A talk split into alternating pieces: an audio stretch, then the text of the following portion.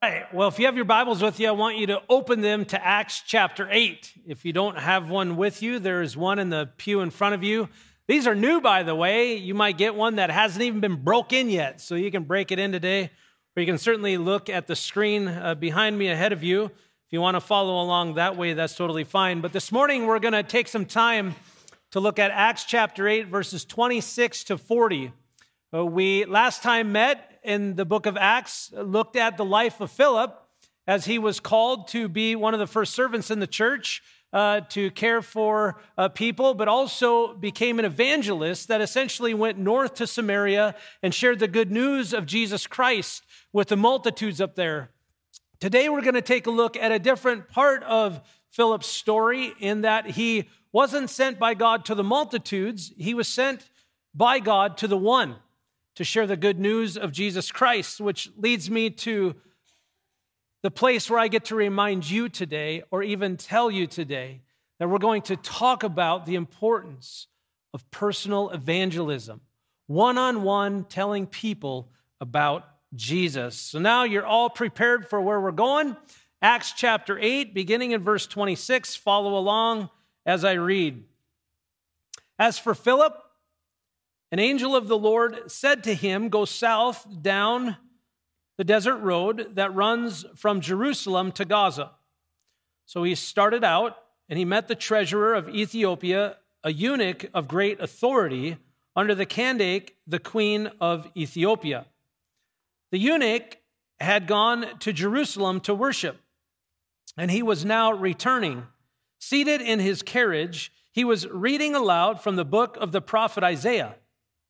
The Holy Spirit said to Philip, Go over and walk along beside the carriage. Philip ran over and heard the man reading from the prophet Isaiah. Philip asked, Do you understand what you are reading? The man replied, How can I unless someone instructs me? And he urged Philip to come up into the carriage and sit down with him. The passage of the scripture that he had been reading was this he was led like a sheep to the slaughter, and as a lamb is silent before the shearers, he did not open his mouth. He was humiliated and received no justice. Who can speak of his descendants? For his life was taken from him. The eunuch asked Philip, Tell me, was the prophet talking about himself or someone else? So, beginning with the same scripture, Philip told him the good news about Jesus. And as they rode along, they came to some water, and the eunuch said, Look, there's some water. Why can't I be baptized? He ordered the carriage to stop, and they went down into the water, and Philip baptized him. When they came up out of the water, the Spirit of the Lord snatched Philip away. The eunuch never saw him again, but went on his way rejoicing. Meanwhile, Philip found himself farther north at the town of Azotus. He preached the good news there and in every town along the way until he came to Caesarea. Pray with me. Father God, thank you for your word, for your Son, Jesus Christ, who brings salvation to our lives, and for the Holy Spirit that seals our salvation unto eternity, that empowers and equips us for ministry and for the sharing of the good news of Jesus Christ. Father, I pray today that through the preaching of your word and through your Holy Spirit, that you would encourage us as Christians to consider the significance the importance and our responsibility in sharing Jesus with those in our lives. That we would do it faithful, that we, we would listen to you, and that we would be obedient to you, just like Philip. In Jesus' name, amen. If you recall, several months ago when we started the book of Acts, there was that one verse in the beginning of Acts, in Acts chapter 1, 8, where we find really the big idea of what's going on as the church was birthed and then sent out on mission into the world. And it's in Acts 1 8 where we recognize and realize the fulfillment of Jesus' promise to those who follow him. Remember, his followers, known as his disciples, were with him and he was getting ready to ascend into heaven. And he told them to go to Jerusalem and to wait for that gift, the gift of the Holy Spirit that would empower them to be witnesses in this world, beginning in Jerusalem and then Judea, Samaria, and to the ends of the earth. From that point forward, the disciples, the followers of Jesus, they did as Jesus said to do. And they waited. And then the promise was fulfilled when the Father sent the Spirit to the followers of Jesus and empowered them to go and to be a witness to tell others about Jesus in the world. Let me remind you that as the church, Jesus is the head and we are the body. We are the hands and feet of Jesus, still going into the world, working and doing the ministry of the gospel as we love and serve others and tell them the good news about Jesus Christ. See, being a witness for Jesus is neither natural nor is it easy. And this is why we need the Holy Spirit. For those of us who are Christians and have the Holy Spirit, we recognize that sharing Jesus with others is not natural, it's not easy, and in fact, without Jesus in us by way of the Holy Spirit, it's virtually impossible. We don't have a witness if we don't have the Holy Spirit in us. And so, with the Holy Spirit in us, we are now prepped and ready to go into the world to talk to people about Jesus. I want you to consider today how you're doing in God's commission on your life personally as a Christian. We're going to get a little bit uncomfortable today with each other. Can we do that? Are you, are, you going to give me permission to, to push you a little bit? To, to make you feel a little bit uncomfortable? As you evaluate your life as a Christian and how you're doing at telling people personally and individually about Jesus? Are you okay with that? Man, you, some of you are. How about the rest of you? Well, okay, doesn't matter, I guess. We're going there. So hang on for the ride. Because if we be honest, talking to others about Jesus isn't easy for a lot of reasons. I want to identify a couple of those with you this morning. For me, I'm afraid that I'm not going to get it right. You ever have that? Like, man, I, I mean, I, I think I'm willing, but I, I, I, what if I don't get it right? That becomes a stronghold and it becomes something that, that causes me at times to, to, to not share Jesus. How about this one? I just don't know enough yet. I just don't know enough. I mean, that might be for you, but I'm not an outgoing person. I mean, that's for those extroverts. You know, those people who can handle talking to others like strangers about things? Man, but, but you know, it's not just strangers God wants us to tell the good news to. It's like our neighbors, our friends, our family. And yeah, they're, they're, those strangers, right? How about this one? What if I get rejected? How, how many of you like to be rejected in here? well, you're in good company. Me either. Rejection's part of telling the good news of Jesus. And it's also one of the things that we're called to overcome but I also think it's a stumbling block to actually talking to others about Jesus. And if I be truly honest, and I get really raw and real with you this morning, I'm going to take you to the edge. I'm going to pose a question that might sit not quite right with you, but I'm okay with that. Maybe the real reason, if we be truly honest, is that we just don't care enough about others to tell them the most important news that they'll ever hear. Is that possibly true? that you can go through the list of all your excuses for not telling people about Jesus. But at the end of the day, maybe, just maybe, you actually don't care enough about people to tell them the most important news that they'll ever hear.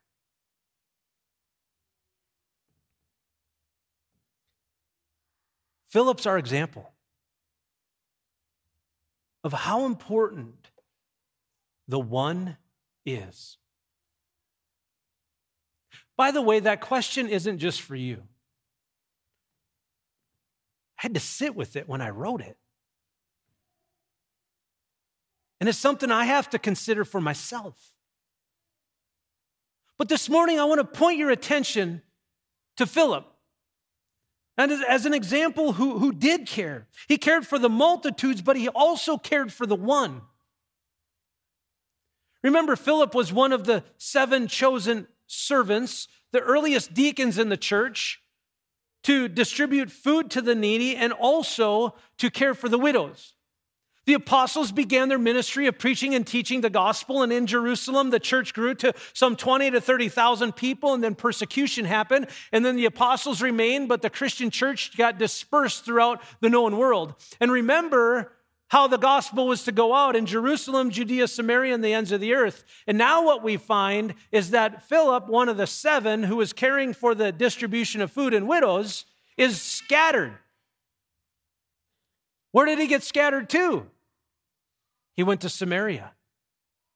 Why did the apostles stay in Jerusalem?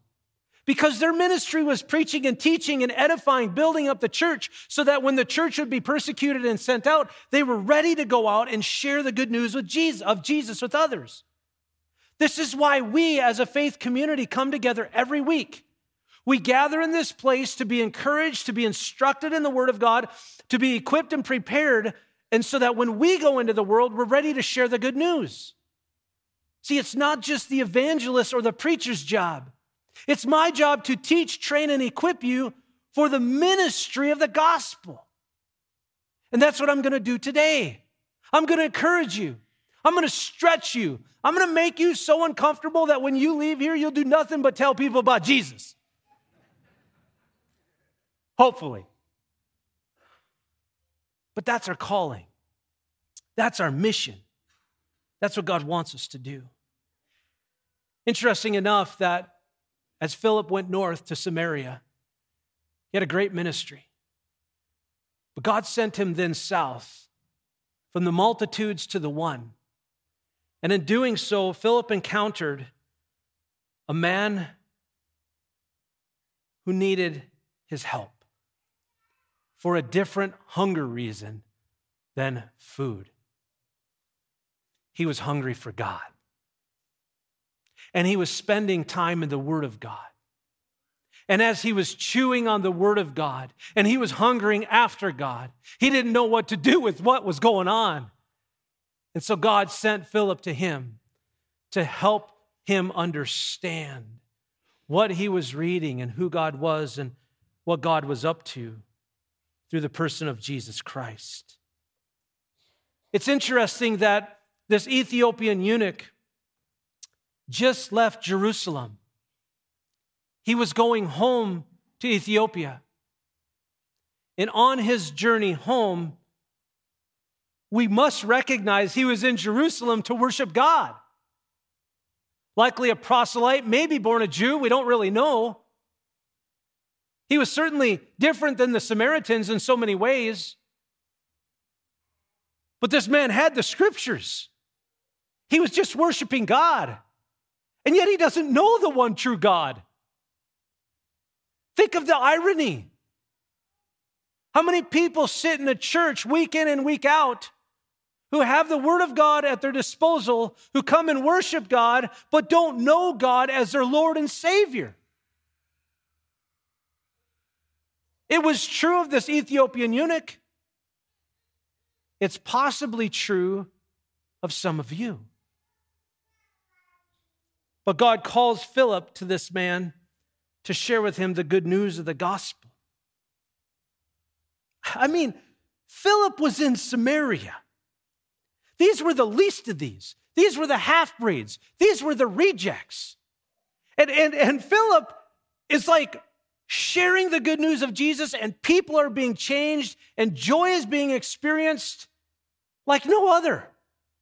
In fact, Peter and John get sent to Samaria to, to, to, verify the message of the gospel and then to bring the Holy Spirit to God's people. And, and people are not only getting saved, but they're getting filled with the Spirit. And not only that, they're recognizing and realizing who God is and who Jesus is and what he's done. And, and now the gospel's going out from there. Amazing. I mean, Philip, from at least our perspective, has got to be feeling really good about his ministry. And he got there by way of obedience to God's call in his life. But now God shows up and he calls him to a new ministry in a new context. From the multitudes to the one. I mean, God says, okay, Philip, now I want you to go south to a desert road into the desert where there is nobody. How would you react? I mean, for me, I think I'd be like, okay, um, I'm really sorry, God, what I do wrong. From the multitudes to the none. From the many to, is there any? Talk about a demotion. Yet, this wasn't Philip's mindset. It certainly wasn't his response. Philip's response to God was, Yes, God, I'll go. And he did.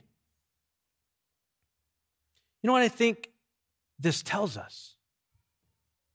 That as important as the many are to Jesus, so are the one. So is the one. You see, if you were the one in the desert, God would send Philip to you. Do you ever feel like you're the one in the desert? I want you to know you're not alone. God sees you, and He'll meet you, and He'll send someone to care for you, to love you, and to call you to follow Him. Through Philip's obedience and guidance of the Holy Spirit, he was able to help the Ethiopian eunuch come to faith in Christ. At the end of the story of Acts chapter 8, what we recognize is that Philip went on his way northward and preached the gospel until he got to Caesarea. The Ethiopian eunuch was baptized in water after he confessed Christ, and then he made his way to Ethiopia. It doesn't tell us in the text, but church tradition tells us that the Ethiopian eunuch became an evangelist himself and began to share Jesus with people all throughout Ethiopia. See, I think sometimes we miss the blessing of God in our life, in how God wants us to be involved in the lives of those around us because we're so consumed with ourself. I hear often when I wake up each day, I look forward to what God is up to in my life and the blessings that are going to come my way. Is it possible, though, that if we live our lives in that way, we're going to miss out on the opportunity that God has for us to love and to care for the other? I want to give you a new way to ask the question. If you begin your day in prayer like many of us do, and I do, rather than praying for God to reveal to you how He's going to show up in your life and bless you immensely, maybe we could turn that prayer outward rather than inward and say, God, I'm looking forward today how you're going to use me to show up in someone else's life and be a blessing to them. See, it's not all about you. If you're a Christian, God wants you to be a blessing to the other. And what we need to do is learn to take the eyes off ourselves and put them on the other so that we don't miss the opportunity that God has for us to be a blessing to those around us. The question maybe is are we so focused on ourselves that we miss these opportunities that God has for us? Or are we attentive to God so that we see others through his eyes? God sees you. And maybe you only see you too. But today I want to encourage you to turn your eyes from yourself and to look outward so that you can see others as God sees them. Because God not only cares about the multitude, God cares about the one. God cares about you. And God cares about those who don't know Him yet. And God wants to care for them through you. If we consider Philip's life and, and principles or guidelines for being an effective witness for Jesus in our world, let's consider just verses 26 to 31 being that we are to yield daily to the Holy Spirit's guidance in our life. You're taking notes this morning, it's a worthwhile note to take. Like Philip, we're to yield daily to the Holy Spirit's guidance in our life.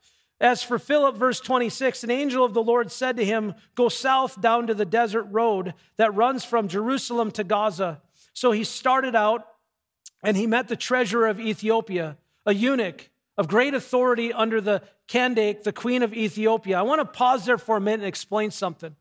What was so unique about this Ethiopian eunuch compared to the Samaritans was really his position in life. As the Samaritans were poor, as they were the outcasts, as they were the least of these, this Ethiopian eunuch was so different than that. He was a person of power and prestige and authority. He was black and not white. He wasn't even brown. He was a person who uh, had great wealth and was given great responsibility within the kingdom of Ethiopia.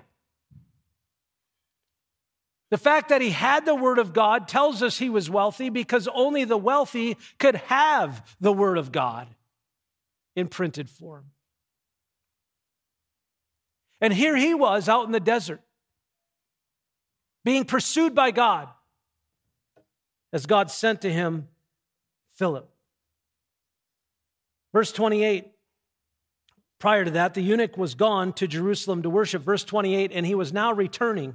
Seated in his carriage, he was reading aloud from the book of the prophet Isaiah. That's just how people normally read scripture back then. And the Holy Spirit said to Philip, Go over and walk along beside the carriage. Philip ran over as he heard the man reading from the prophet Isaiah. Philip asked, Do you understand what you are reading? The man replied, How can I unless someone instructs me? Instructs me. And he urged Philip to come up into the carriage and sit with Him. If we're to yield to the Holy Spirit in our life, we have to be sensitive to the Spirit in our life. Recognize that Philip not only went to Samaria because the Holy Spirit guided him there, but Philip also went to the desert for the one because the Holy Spirit guided him there. If we are going to be people who are effective in day to day evangelism, reaching our family, our friends, our coworkers, our neighbors, and strangers around us, we must be sensitive to the Holy Spirit in our life as Christians. So, how do we get that? How do we become that? I can't stress enough the importance of spiritual disciplines, like reading your Bible why are we doing the one year Bible read through as a church family? So that we immerse ourselves in the Word of God.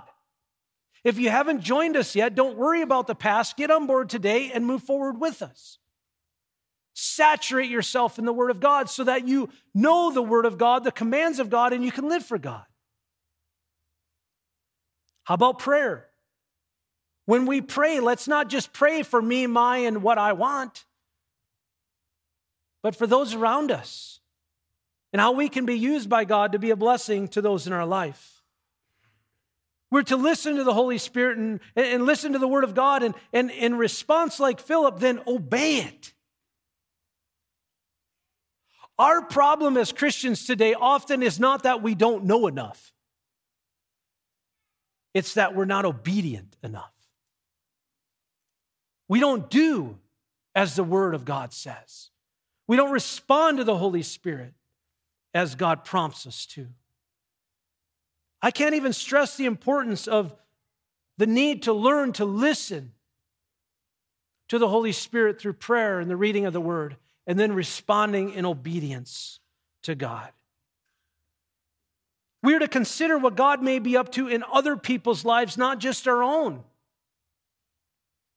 God's up to something good in your life. I believe that full well. As a child of God, you're, you are a recipient of the full blessing of God. But don't be so consumed by yourself. Consider the other above yourself and before yourself. So that life isn't all about you, life is about God using you to be a blessing to others. Do you guys know who the coach Lou Holtz is? Give me some nods. Yeah, okay. Lou Holtz, old coach, football coach, great guy. He was recently interviewed, maybe not recent, I don't know, I read it recently. Um, but he was asked what the difference was between football players of today and 50 years ago. That's the question. I want you to consider his response. I'm going to read it slowly so it can set in a little bit, okay? His response was simple. Today's athletes talk about rights and privileges. I'm going to stop there. Today's athletes talk about rights and privileges. And the players 50 years ago talked about obligations and responsibilities.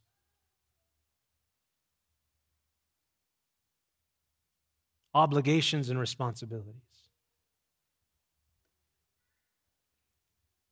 If I have permission to take the liberty, which I just am going to, I think this is true of our culture today. And can I also say, sadly, it may be true of the church too much of the time. I mean, when your eyes are on yourself and you're all about the blessing, it's all about my rights and privileges as a Christian. Please hear me. You have rights and privileges as a Christian, and God's going to pour them out on you daily. So I'm not against it.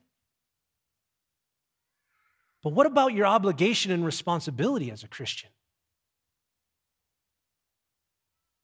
The work of the gospel isn't just for the preacher and the evangelist, it's actually for you, the church. We must move from rights and privileges to obligation and responsibility if we're going to care for people in our lives. That's why I think it's a great question. Do we care enough about people that will actually share the greatest news they ever need to hear? When we understand the obligation we have to that and our responsibility to that, then maybe we will. Are you hearing me, church? This is hard, isn't it? I'm guilty too. This isn't just about you, this is about us. This is about me too. Do you believe and therefore live like every interaction with people throughout your day is a divine encounter? Are you prepared for your daily divine encounters with others? How are you preparing for your daily divine encounters with others? Are you in the Word daily? Are you in prayer constantly? Do, your high, do you have your eyes set outward rather than inward? Are you listening and responding to the Word of God and to the Holy Spirit in your life? One of the places that I love to talk to people about Jesus is on airplanes. I mean, where else are you going to have a one on one captive audience for a certain amount of time, right? But I want you to know something. It's one of those places in life that I actually go prepared and prayed up, hoping that God would sit me next to somebody who needs Jesus. And if they don't need Jesus, they need to be encouraged and loved. And I come prayed up and ready to do that. And I want you to know that, yeah, okay, you might look at me and say, yeah, great for you, Pastor. We expect that out of you, and it's easy for you. I mean, you tell us about Jesus all the time. You know what? It's easier to tell you about Jesus up here to the multitudes than it is for me to sit to next somebody and try to tell them about Jesus. I want you to know that. And I want you to know how I feel about it. When I go in there, I'm like, okay, God, this is, if you don't show up, it's a train wreck, maybe a plane crash. That might be a better way to say it, right? But here's the deal I get to see the person I'm going to sit next to, and now my heart's racing. My hands are sweaty. I have these little things in my neck. You can't see them because of my beard, but they like pulsate. I, I get a dry mouth. I kind of do this weird breathing thing. All of this is because I recognize that God's up to something, not in my life, but in theirs. And then there's that moment in conversation where it's the right time to talk to them about Jesus in a way that encourages them. And I say to God, No, not now. And he's like, No, really, now. And I'm like, No, yes, no, ah. Okay, you ever been there? And have you ever not responded? Me too. I'm sorry for that. But have you ever responded? Me too. I have. And I'm grateful for that. I'm grateful for the joy that it brought to my life, but I'm more grateful for the joy it brought to their life. And what I have found out is this if I'm willing, God's always faithful. And when I'm not willing, God's still faithful. See, it's not our job to change anybody. It's not our job to save anybody. It is our job to be faithful to tell people about Jesus in such a way that they'll hear the good news and have an opportunity to respond to the good news. The second thing is that we must understand and be ready to share the good news about Jesus. We must understand the good news about Jesus so that we can be ready to share the good news about Jesus. Beginning in verse 32, the passage of scripture that uh, this Ethiopian eunuch was reading was actually Isaiah 53, verses 7 and 8. The eunuch asked Philip, verse 34, Tell me, was the prophet talking about himself or someone else? So, beginning with the same scripture, Philip told him the good news about Jesus. And they rode along, and they came to some water. And the eunuch said, Look, there's some water. Why can't I be baptized? He ordered the carriage to stop and they went down into the water and Philip was baptized. The implication of that is that he responded to the good news of the gospel. He got saved and he got baptized. But did you see Philip's approach? He listened to God and obeyed God. That put him in a position to listen to the Ethiopian eunuch and respond to the eunuch from where the eunuch was with a message that the eunuch needed to hear. He began with the very scripture that the eunuch was reading. He didn't come with a prescript and said, I hear you have some spiritual curiosities. Let me tell you the gospel in the way, only way I know how. And then you start from where you're at and you confuse the person by the time you're done. That's not how we share the gospel. We share the gospel from the starting point of the person, not from our starting point. And that's exactly what Philip did. And in order for us to share the gospel accurately, we must know the gospel. We must understand the word of God. Does this feel repetitive? Yes, it might, but I can't stress it enough. Until we're all doing it, we need to continue to hear it. So we must take time to listen to others. Let's be sensitive to their questions and curiosities in life. Let's understand the spiritual matters that they're concerned about so that we can actually speak directly to them. about what they want to know about God. Understanding someone's starting point with God is critical to being an effective witness for Jesus. And let me remind you that if God gives you that opportunity, not only is He preparing that person, but He's also been preparing you.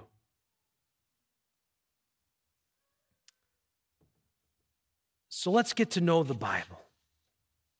Let's understand the gospel. Let's live, as we call it here, the blessed life. We begin with prayer. We take time to listen with care.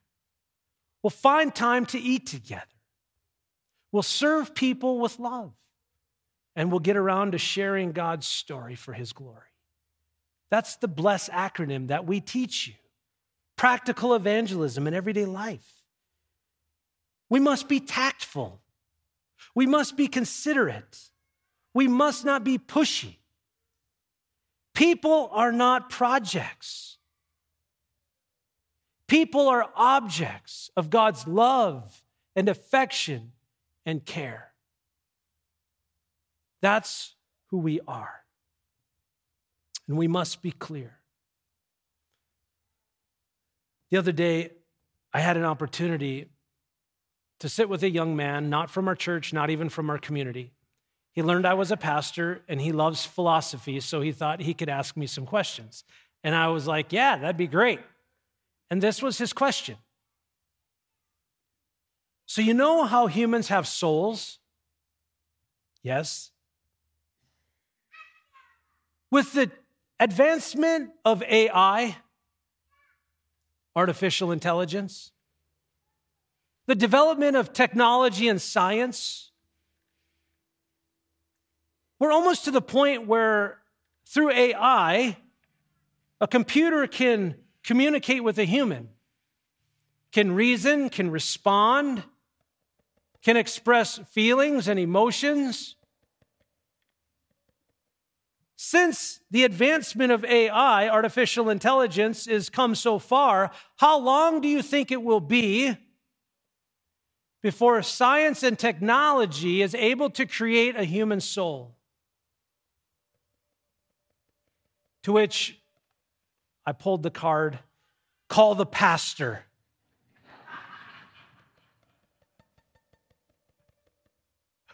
what in the world am I going to say to this? I took time. For 45 minutes, we just talked. We got around to the fact that we realized together that God only can create souls. Souls are not material, they're eternal. They're spiritual beings. The soul created by God as humans is for us to understand that we are made in the image and likeness of God. That our soul is not just a physical experience on earth, but we're actually spiritual beings having a physical experience. And that our soul lives on for eternity. And because of that, the only one who can create a soul is the Creator Himself. Because of that, we got around to the gospel. Because after all, if we're going to talk about souls in eternity, my question is where's your soul going in eternity? To which we got to understand that every single human being that has a soul, which is all human beings, we all have the same problem, and it's sin. We all have the same need to be forgiven of our sin. We all have the same solution to our sin problem, but we can't save ourselves. Only God provides the solution to the sin problem we have and that's through the person of Jesus Christ. So if you're here today and you don't know the gospel, I just told it to you. You got a sin problem, and so do I. You need a Savior, so do I. Only God's provided that Savior. It's through His Son, Jesus Christ. And when you, by faith, receive Him to forgive you of your sin, you can be called a child of God. and your soul is now equipped for eternity with God forever. But should you reject the Savior and try to be your own, when your soul is evaluated by God, God will reject you too. And your eternity then is away from God in hell forever. Now, this man did not turn to me and say, I want Jesus, let's pray me into the kingdom. I wish he would have. But this is what he said. I'm so glad we talked today because I now think so much differently about God than I have ever thought before. And I think so much differently today than I would have had we not had this conversation. I want you to know that's a win. And God's calling that man to salvation. Lastly, our time's up and I'm going to quit. But point number three is worth stating and worth seeing. And here it is realize the good news of Jesus brings great joy to people's lives. Listen to this. When they came up out of the water, the Spirit of the Lord snatched Philip away. The eunuch never saw him again, but went on his way rejoicing Meanwhile, Philip found himself further north in the town of Azotus. He preached the good news there and in every town along the way until he got to Caesarea. The response of the Samaritans when they responded to the gospel was joy. The response to the one eunuch to the gospel was joy. The good news of Jesus brings great joy to people's lives. So here's my encouragement to you today don't miss out on God's opportunity of providing you an opportunity to be a part of somebody's life upon which God wants to use you to be a blessing in their life. We do this when we yield to the Spirit and to the Word of God. And we do this when we understand the Word of God and can meet people where they're at and share the good news of Jesus. And by doing that, we will bring good news and great joy to all people. Isn't that good stuff? Amen? Hey, let's praise God for that. All right. I'm going to pray, we're going to sing, and then we're going to go do what we do. Father God, thank you so much for our time in your word, the encouragement. And uh, Lord, help us to be people who submit to the Holy Spirit in our life, who live, love, and serve you well, that we may bring the good news and great joy of Jesus to all people. We pray this now in Christ's name. Amen. Let's stand and sing together.